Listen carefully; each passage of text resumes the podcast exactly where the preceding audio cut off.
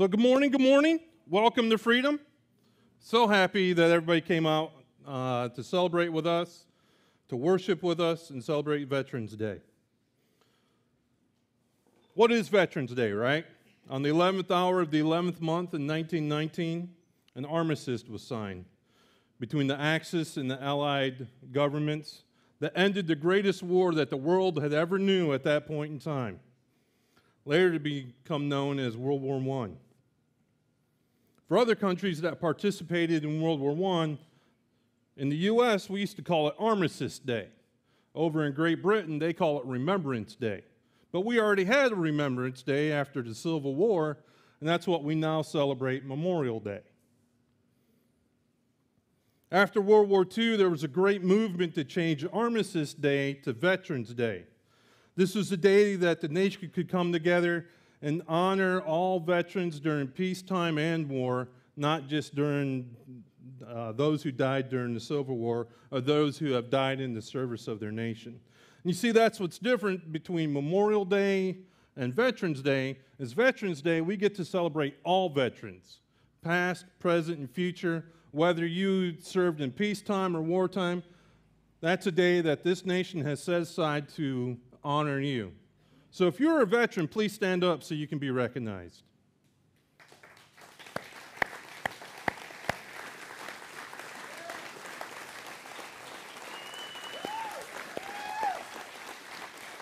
Amen. Amen. Thank you. You know, it's really tough for me to do these videos or find those videos, right? Because I get on YouTube and I start going through all these videos, and man, next thing I know, I'm a blubbering mess because of all the memories and all the thoughts and feelings that brings up. But isn't it so funny how when we're out in the world, we can tell who other veterans are just by looking at them? The phenomenon's so present that the memes on the internet, that's what this whole video was about, were the memes on the internet that we saw. The sad part is that they are funny but true at the same time. So I started doing a recent, you know, Google, it's a great friend, um, traits of a veteran, right? Some things started to pop up. Still wears his old combat boots for lawn care. Yep, that's this guy. I got two pairs sitting by my back door. Always planning and contingencies for that plan. Yep, you can check that one too. I go nuts if I don't have a plan. If I don't know what's going on, I don't know what to expect, it, man, it just drives me absolutely crazy. Here's one. Always aware of his surroundings and who is where and when in the restaurant. Yep, sit with my back to the door. I can tell you how many backpacks are in that restaurant. I can tell you who's sitting where, just because I want to be aware of my surroundings has VETDAR. That is, one can tell if someone else is a vet just by looking at them. And I'm pretty good with the Army and the Marine guys, but the Navy and the Air Force, I, I'm still working on that one. My point being is when we joined the, military, no matter what branch, we were transformed into something else. And the change was big enough that people noticed. We were no longer the person that we were when we joined. Our mindset had been changed in a very short amount of time. Instead of always looking out just for me, the mindset of me, at least, went from me, myself, and I to a team type mentality. You see, you ha- we have it ingrained to us that we part, we're part of a team that supports something larger and bigger than ourselves. So, how did we get these habits that became lifelong traits? Did it just happen overnight? No. I believe, for me, I believe it was from being immersed in foundational training we received while we were in basic training. For me, I was an Army guy. I was an infantry dude for 22 years, so my basic training is what they call one unit station training. The Army has eight weeks of basic combat training, is what they call it. Then, if you're in combat arms, you just roll right into whatever your MOS is going to be. So, for me, it was 13 weeks long. All I did for 13 weeks was eat, sleep, drink water, lots of water, and do nothing but train Army. Can you imagine if we took that same mindset? 13 weeks of man camp. What would I be like as a person? We're my man camp alumnus. instead of just that one week, put you in that situation for 13 weeks. Just imagine what kind of person you would become. I learned a lot about my job and the duties at this time. However, when I got to my first unit, I quickly learned I did not know everything, and it was pointed out to me quickly and often. if we go back further in the recruiting process, most of us younger guys, we had to volunteer to join the service.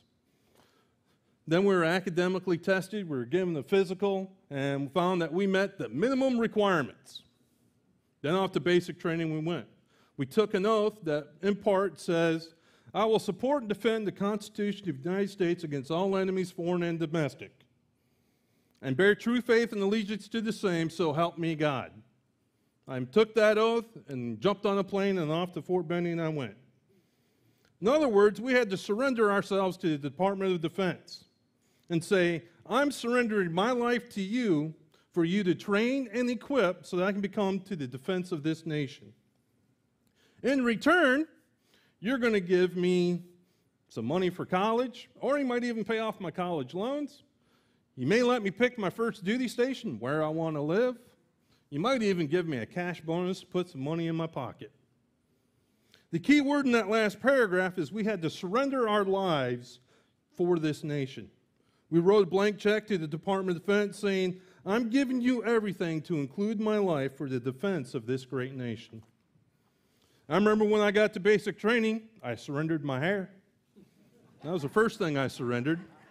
And I had to pay $2.35 for it. My recruiter told me, hey man, when you go off to basic training, take the crappiest clothes you own, try, take a crappy duffel bag, and when you get there, you, you're going to get your uniforms. Take those clothes, throw them in that duffel bag, and throw them in the trash. Those were my worldly possessions I had at that time.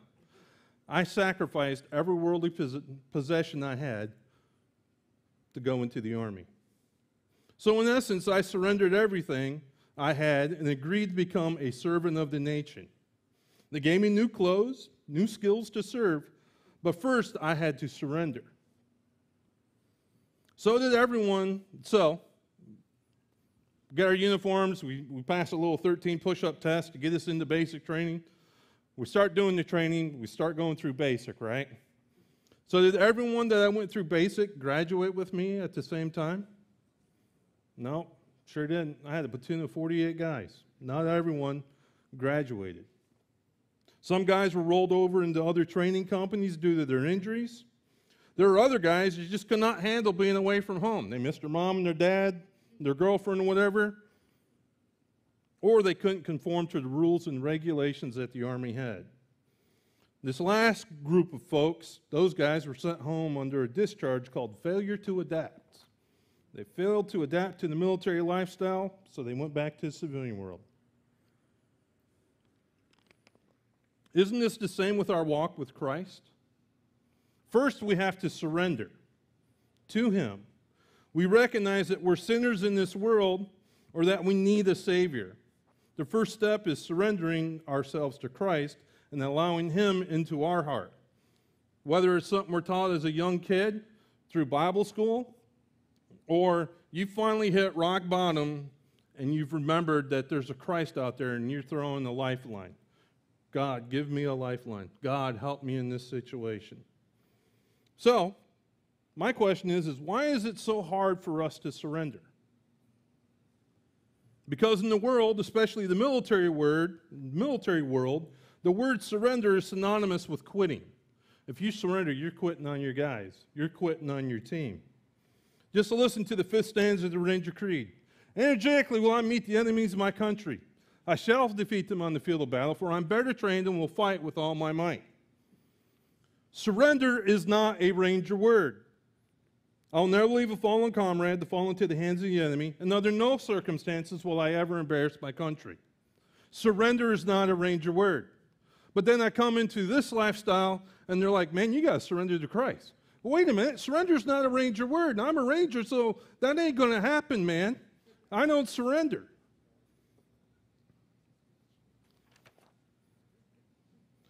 There are other words to use to describe us as Christians that in modern lexicon are fo- quite foreign to us. words such as servant or slave. I'm a slave to Christ. I'm a servant of Christ. But man, that's an oxymoron, right? Us in the American society, we're not servants, we're not slaves, but in Christ we are. We are Christ's servants, we are Christ's slaves. Let's look at an example from Matthew, Matthew 19, 16 through 22. Just then, a man came up to Jesus and asked, Teacher, what good things must I do to get eternal life? Why do you ask me about what is good? Jesus replied. There's only one who is good. If you want to enter life, keep the commandments. Which ones? He inquired. Jesus replied, You shall not murder, you shall not commit adultery, you shall not steal, you shall not give false testimony, honor your father and mother, and love your neighbor as yourself. All these I've kept, the young man replied. What do I still lack? Jesus answered, If you want to be perfect, go sell your possessions and give to the poor, and you will have treasure in heaven. Then come, follow me. When the young man heard this, he went away sad because he had great wealth. In verse 16, we see the young man is asking what good thing he can do to get eternal life. In other words, the young man is asking what task can he complete or what deed can he do to have eternal life. But if you notice in verse 20, the young man is saying, Yep, I've done all that, as if he's checking off some kind of check sheet. I have no doubt in my mind that maybe this young man was a little bit cocky at that point, saying, Yeah, Jesus, I've done that. I've done all that. But this is a works mentality where we work ourselves into having eternal life. There's no surrender. I can either work myself to have eternal life or I can pay myself. If I give large enough tithes, if I spend most, more time serving, not really serving, but just working, that's not true surrender. We do not know if the young man truly surrendered to Jesus or not. It just ends right there. The last we hear of him is he walked away very sad because he was a rich person.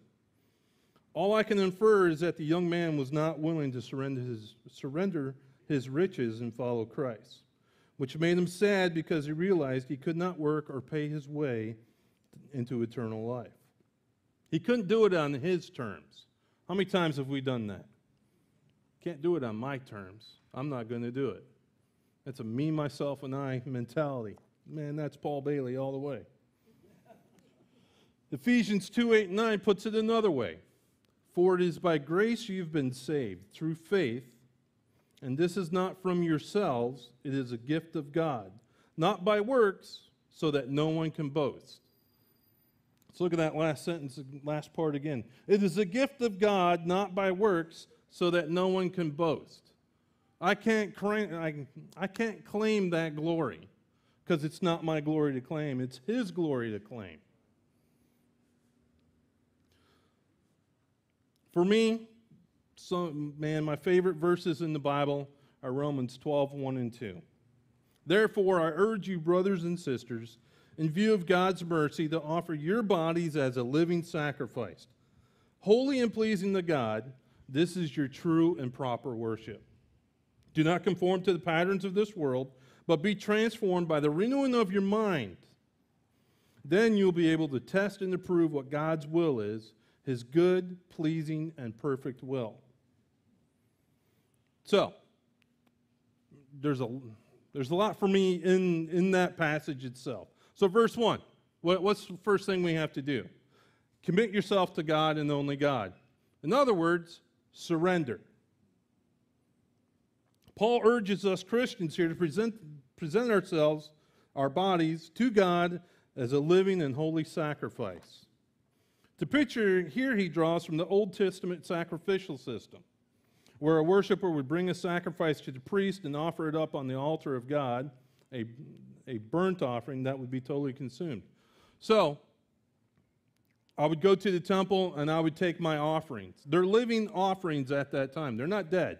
I don't kill the sheep, then take it to the temple. I take my live sheep.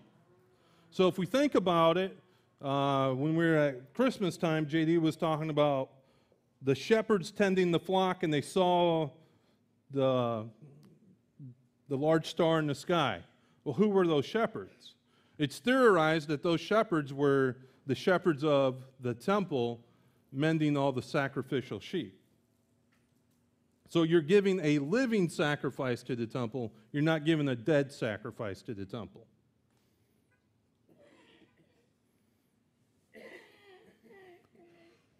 The word used here carries the general idea of surrendering your all, leading, yielding your all to God. In other words, commit yourself completely to God, not just half hearted. Like JD talked about a couple weeks ago, our sacrifice needs to be with our whole hearts, not just an empty action.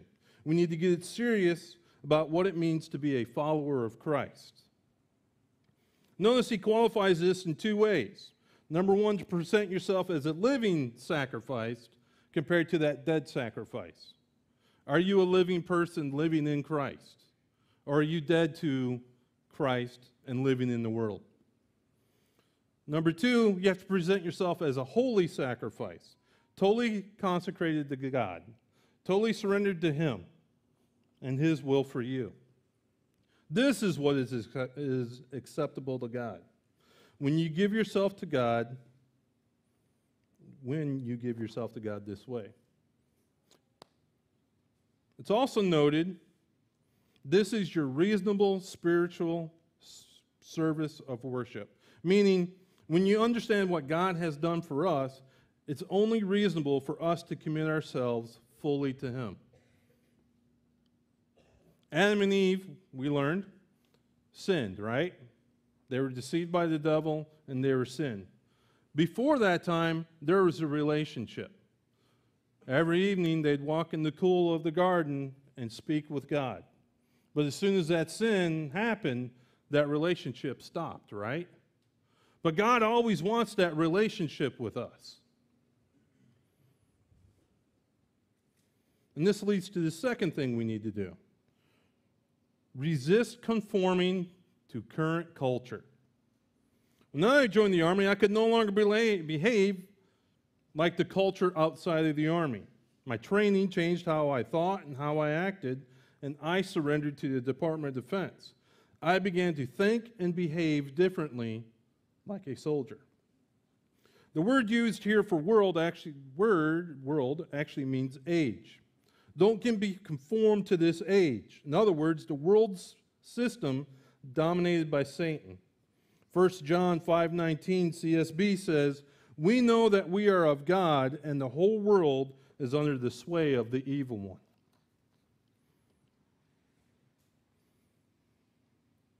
There's a battle going on. Even to this day, the forces are battling, are trying to make us to conform to their beliefs and their lifestyle choices.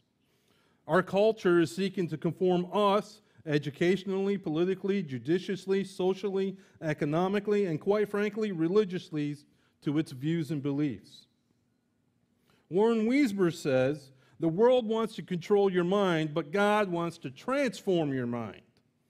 That can only happen with surrender.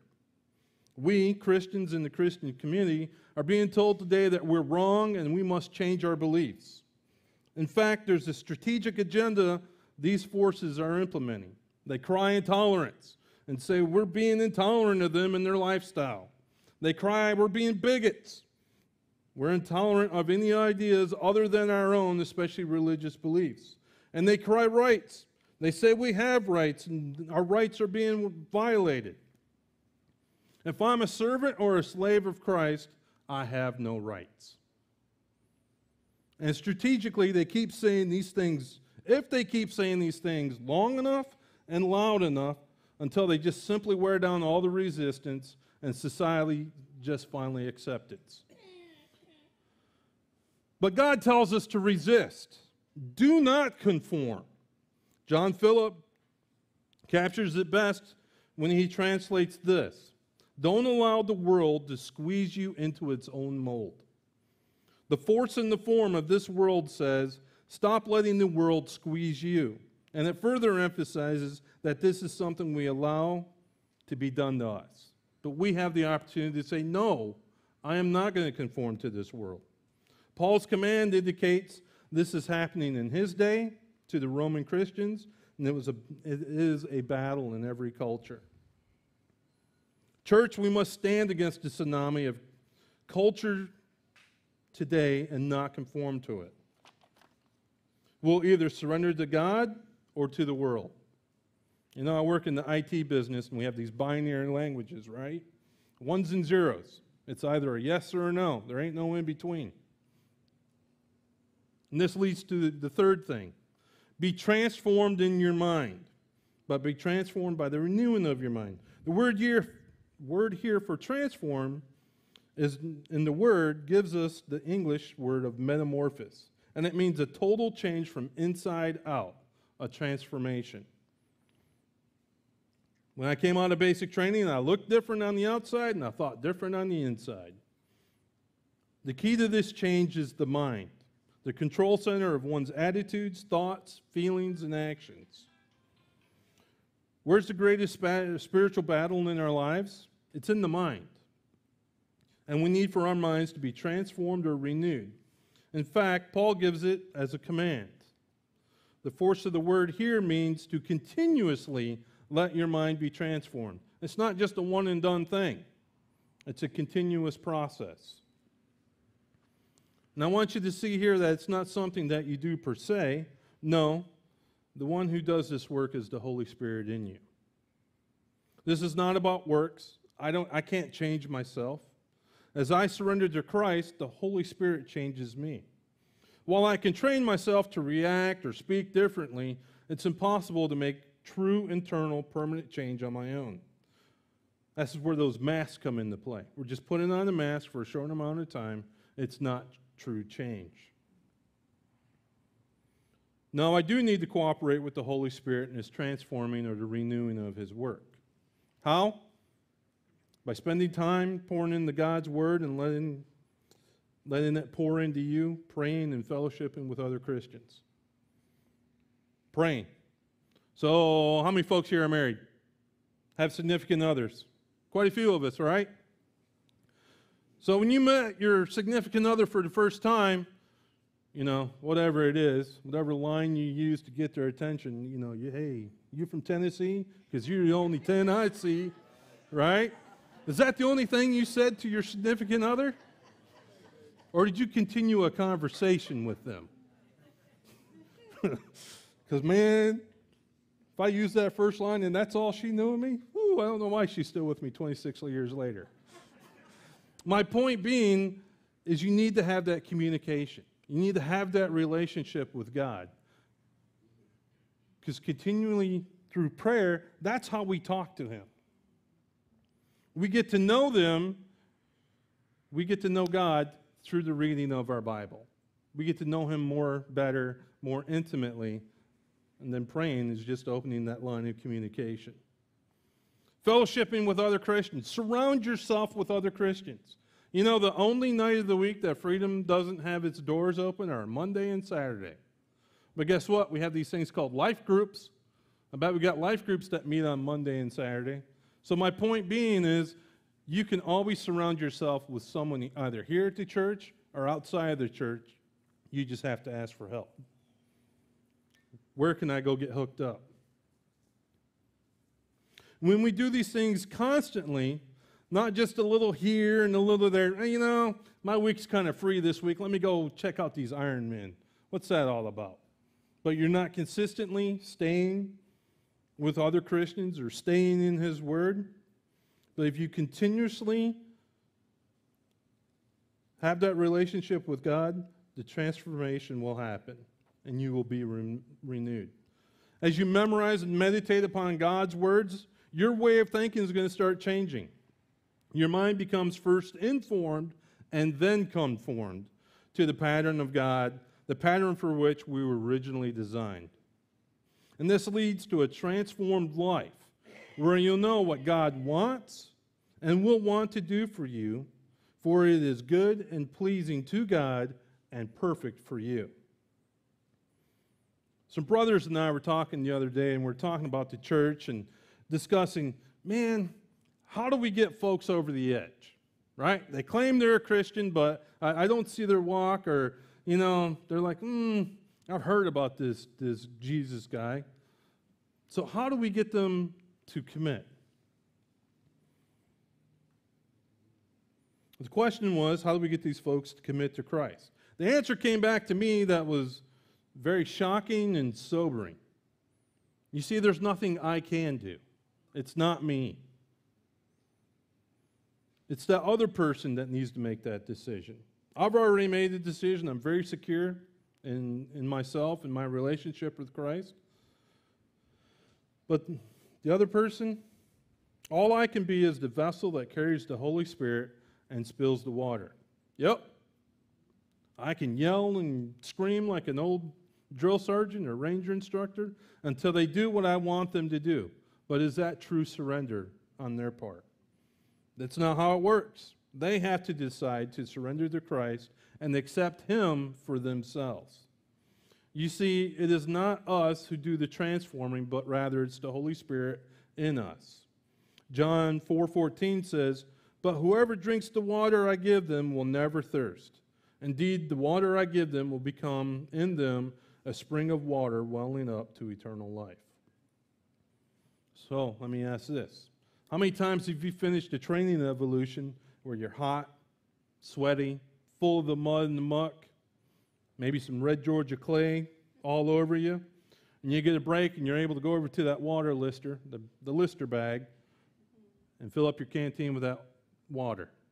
Because they used to put five pound bags of ice in those lister bags, and they're very nice and cool on an August day in Georgia. It's got ice in it with the cool, clean water. You take a sip. Next thing you know, you've drunk the whole canteen and you want more. You want, you want more to drink and more to spill over your head. This is how having Christ in you feels to me from this passage. The water is plentiful, refreshing, and satisfying. Then we look at the second verse where it talks about the water I will give them will become a spring well of water welling up to eternal life. Acts 3:19 says, "Repent then and turn to God so that your sins may be wiped out, that times of refreshing may come from the Lord." It's saying when you've tasted the water, you don't want to shut up about it. We don't want to keep the water to ourselves, but we want to share it with everyone. And it's refreshing water. I'm no longer sweaty and nasty, but rather I'm fresh and clean, a holy sacrifice. As we're being transformed, the fruits of the Spirit starts coming through us. I'm not sure about you, but I feel the love, the joy, and the peace of my Christ. I'm more kind to strangers, more generous in my giving of my talents, gifts, and treasures. Jody even says I'm different. She says she has to drag me out of church now when we want to go eat lunch because I'm too busy talking to everyone. Man, whereas before, I was the first one out the door. Come on, Jody, let's go. It's time to go get lunch. But I want to fellowship. I want to be around other Christians. I want to eat that fruit of the Spirit. This leads me down the path of who I put my faith in. My faith is in Christ, whereas before it was in me and the world. Lastly, I have more self control over my actions. I'm no longer reacting to an incident, but rather responding to it.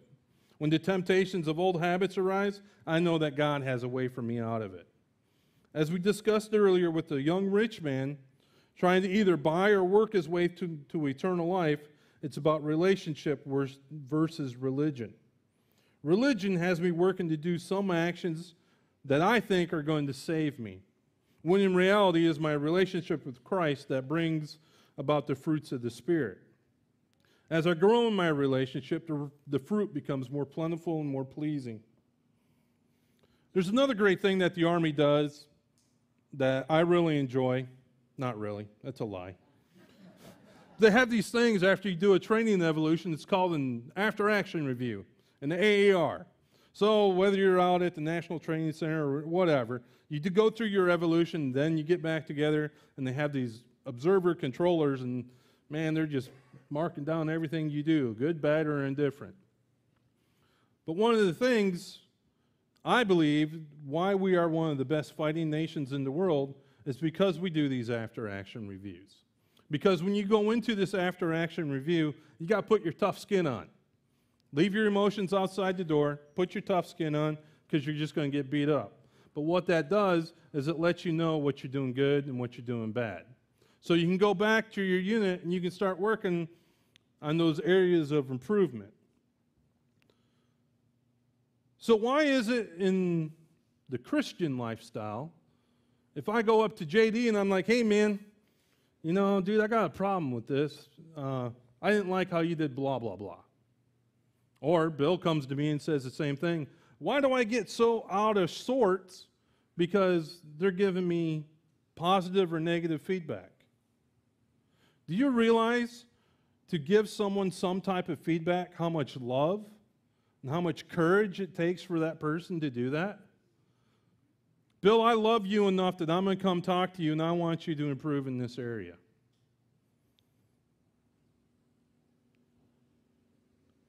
I don't talk, well, I used to not talk to people. But remember that word JD used a couple weeks ago? Starts with an F? Fortitude. Also means courage, right? You know how much fortitude that takes for someone to go to someone else and say, hey, man, I love you enough that I want the best for you, but at the same time, you need to work on these areas here. So, why do we get all bent out of shape? Why do we get our emotions in there? Oh, so and so doesn't like me because they said blah, blah, blah. That's the re- transforming of your mind. Instead of having the mindset of, man, so and so doesn't like me, they're giving me this negative feedback. What about the other mindset? Man, that person really loves me. They have my best interest at heart. They want me to walk better with Christ. And they gave me some techniques of how I can do that. So why, why do we get all upset about it? I don't know. Band, you can come on up. When we joined the military, maybe unknowingly at the time, we were surrendering our lives to the Department of Defense. Once we attended basic training, we were transformed into that soldier, sailor, airman, or Marine. I know for me, as I gained more and more training, I really enjoyed serving in the Army. But that was because as I surrendered more, I began to see more opportunities that opened doors I never saw before. The Holy Spirit does the same thing with us, showing us things that we've never seen before, ways that we can serve that we've never noticed before. The same goes with our walk with Christ. First, we must totally and completely surrender to Him. Not just part of us. I'm just going to give you this little thing over here, Jesus, but all of us, and start growing in that relationship. That is when He starts to transform us. It's nothing that we can do, but rather Him and us. So let me ask this Is there something in your life that you're not willing to sacrifice? Would you give up that brand new bike if He asked? It's a tough question to answer. However, God was quick to respond, and He sacrificed His Son so that we could have that relationship with Him again, so that we could walk in the garden with Him again. This week, I asked that everyone look at what they have and what, what could you sacrifice? Because when we look at it, Christ gave all for us. And the things we have here are nothing compared to his sacrifice. Much like the young man, we do not have enough to sacrifice, only ourselves. The living sacrifice that is holy and pleasing to God. Are you truly holy and pleasing to God? Let's pray. Heavenly Father, you are an awesome, awesome Father that wants to have a relationship with us. And when we look at it, our part may be very simple just surrender to you, and you will take care of the rest. However, in this world, it is easier said than done. We have all these distractions, but Heavenly Father, we know who's causing those distractions. It's just the devil trying to keep us away and separated from you. Father, I thank you for sending your Son to die for my sins and allowing me to have that relationship with you. Lord, I ask that you help me stay focused on you and not the things of this world, but Father, on you, so that I may be that living and holy sacrifice. Thank you for always being there for me, even though I thought I was alone. Heavenly Father, you were just there. I just had to ask. I ask and say all these things in your Son's holy name. Amen.